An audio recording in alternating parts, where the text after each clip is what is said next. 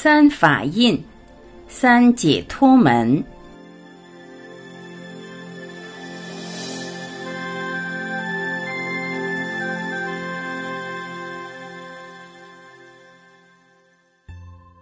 离开海岸，佛陀前往巴连浮城和皮舍离，然后再朝着他的故乡前进。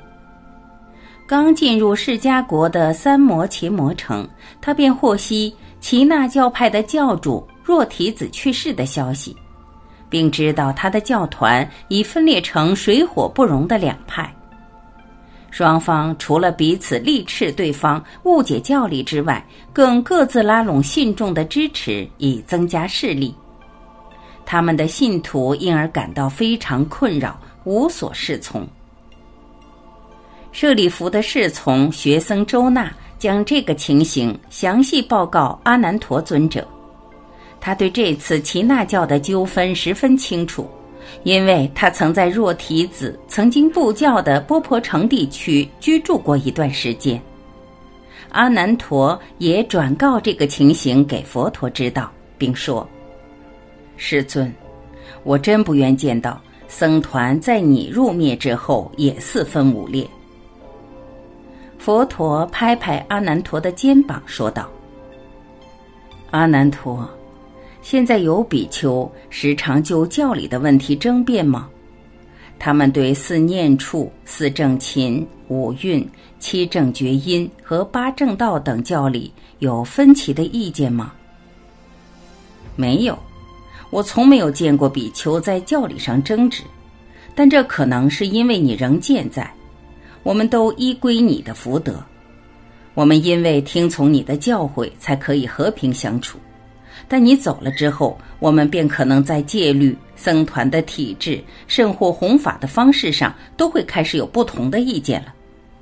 这些分歧一旦演变为冲突时，很多同修信众对大道的信心便会动摇。佛陀安慰他：“阿难陀，你不用担心。如果僧团内对四念处、四正勤、五蕴，七正觉音和八正道等教理有所争论，这才是真正要担心的事。否则，如戒行、僧团体制和弘法方式等枝节问题上的分歧，是不值得去忧虑的。虽经佛陀再三安抚，阿难陀的忧心仍未能止息。最近便有消息传来。曾一度是佛陀侍者的苏纳卡特尊者，因为对僧团不满，已经在皮舍离离弃了僧团。他现正举办讲座演说，旨在非议佛陀和僧团。他扬言，沙门乔达摩只不过是个普通的人，没有特别深远的见地。他说，乔达摩只教导个人的解脱，对社会漠不关心。苏纳卡特正传播着混沌扰乱的种子，舍利弗尊者也知道这个情况，并且与阿难陀分忧。阿难陀又知道王舍城的僧团也酝酿着不满，在提婆达多尊者的领导下，几个比丘正密谋组织一个新的僧团，脱离佛陀的领导。好几个能干的比丘都与提婆达多勾结。他们包括瞿迦离、迦留罗提舍、千图达婆和三文达多等尊者。提婆达多是佛陀最有才干的大弟子之一，舍利弗尊者时常在人前赞美他，又待他如知己。对于提婆达多近来对佛陀变得异常嫉妒，阿难陀也感到大惑不解。他知道暂时还未有人向佛陀透露这些事情，他恐怕在不久的将来便要亲自告诉佛陀这些坏消息。一年，佛陀回到舍卫城结下安居，他住在奇缘精舍，而佛陀就是在这里宣说法印经的。我今天要为你们讲说妙理。请你们都把心里的杂念清除，以能平和安稳的听讲、纳受和理解。比丘们，一些法理的特征可以成为正法的印制。我所教的法理有三法印，它们就是空、无相和无愿无求。此三特点，也就是导致解脱的三门通道。因此，三法印又可称为三解脱门。比丘们，第一法印是空。空并不是不存在的意思，它是指没有东西可以独立存在的意思。空是指空无独立的自性个体。你们都知道，存在和非存在的两种信念都是有偏差的。一切法因缘而生，此是因为彼是，此非因为彼非，此生因为彼生，此灭因为彼灭。因此，空的性体就是互依。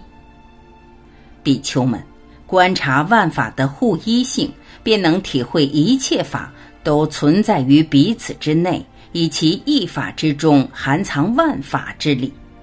脱离一法，便了无他法。观照十八界的六根、六尘和六识，观想五蕴的色、受、想、行、识。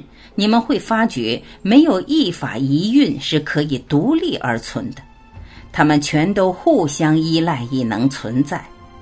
当你们见到一切法的空性时，你们便不会再追逐或逃避任何的法，你们这时便超越了对一切法的执着、分别和偏见。关照空性，就如开启了自由的第一扇门，空。是第一解脱门，比丘们，第二法印是无相，无相就是要超越思想意识的分别。当人们不能体悟万法的互依互缘和空性，他们便误认是法是个别独立存在的现象，他们以为此与彼各不相关，独立而存。这样观看事法。就如同用分别心之利剑，把实相斩成零散的碎片，这样做便无法看得到实相的真面目了。比丘们，一切法都是因缘而生，互依互存，彼有此在，此存彼中，一法蕴藏一切法，这就是相见存在与相见切入的意思了。此中有彼，彼中有此，此即是彼，彼即是此。如果你们这般观想，便会发觉平常一般的领会是充满错误的了。思想意识的眼睛不能如慧眼般看得清晰准确，思想意识之眼会误当绳索为毒蛇，有慧眼的明亮。绳索的真相显露无遗，而蛇的影像便顿然消失。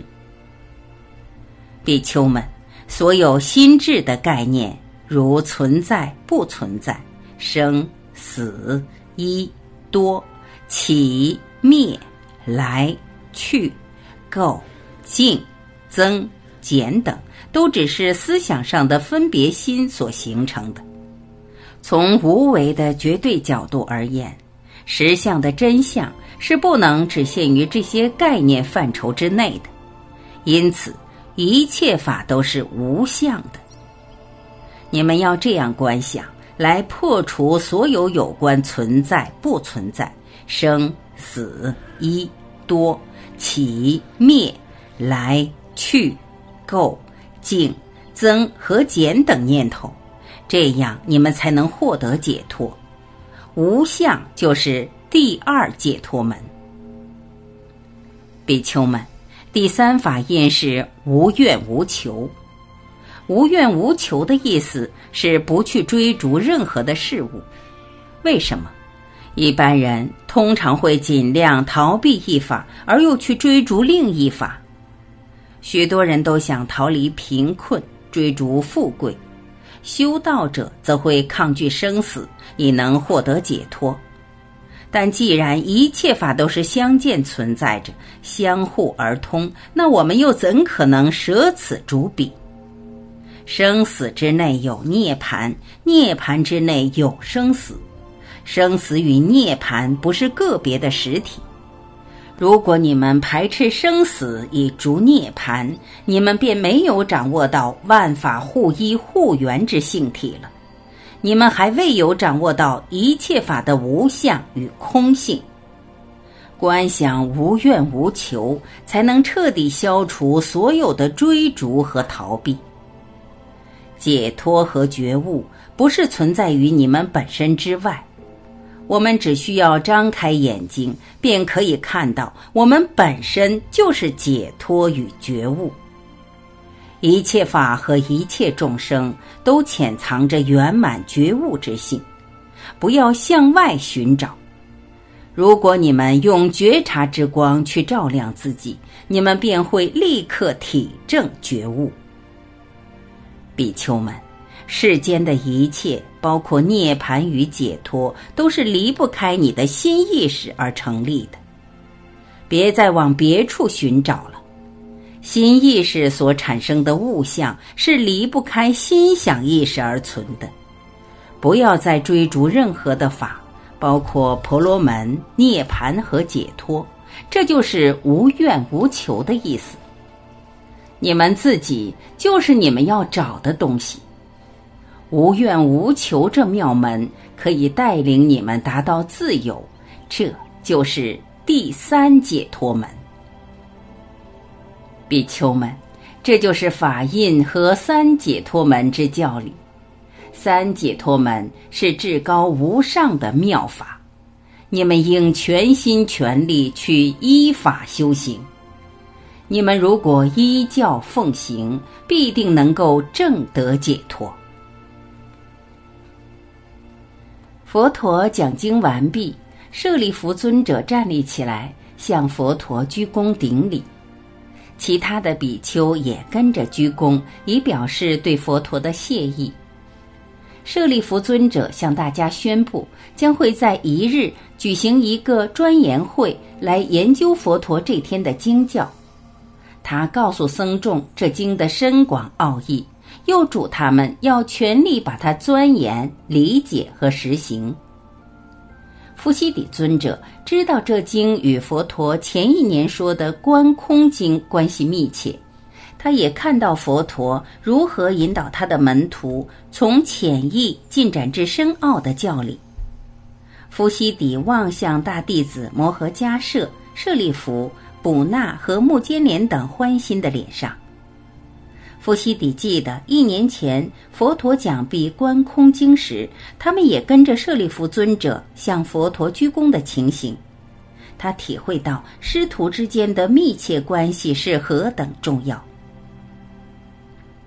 第二天午后，叶莫卢和地舒罗两位尊者到佛陀的房子来，他俩是婆罗门种姓的兄弟，以精通语言学和古典文学闻名于世。他们诵经时，声线轻若银铃，状如铜鼓。向佛陀鞠躬作礼之后，佛陀请他们坐下。叶莫卢尊者说道：“世尊，我们想与你商讨有关弘法的言语问题。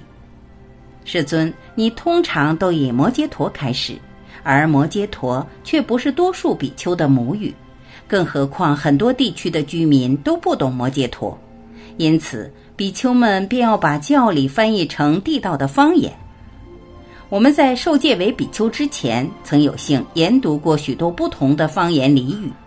我们发觉到你高深教理的奥义，都受到很多种土语的限制，而未能清楚表达。我们希望获得你的同意，把你所有的教理都用古文吠陀语写成。这样一来，比丘们便可以一致用一种言语说教，而同时又可避免了翻译的错漏。佛陀沉默了一会儿，然后说道：“你们的建议是不会有益处的。正法是活的法，用来传播正法的语言，应该是人们日常应用的。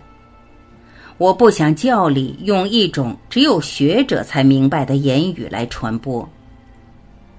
叶莫卢和地疏罗，我希望我所有的出家和在家弟子都能以他们的母语修习正法，这样正法才可以保持它的重要性和通达性。正法是要可以用于现世的，更要与地区性的文化融汇。明白了佛陀的意愿，夜莫卢和地疏罗尊者便向佛陀鞠躬请辞。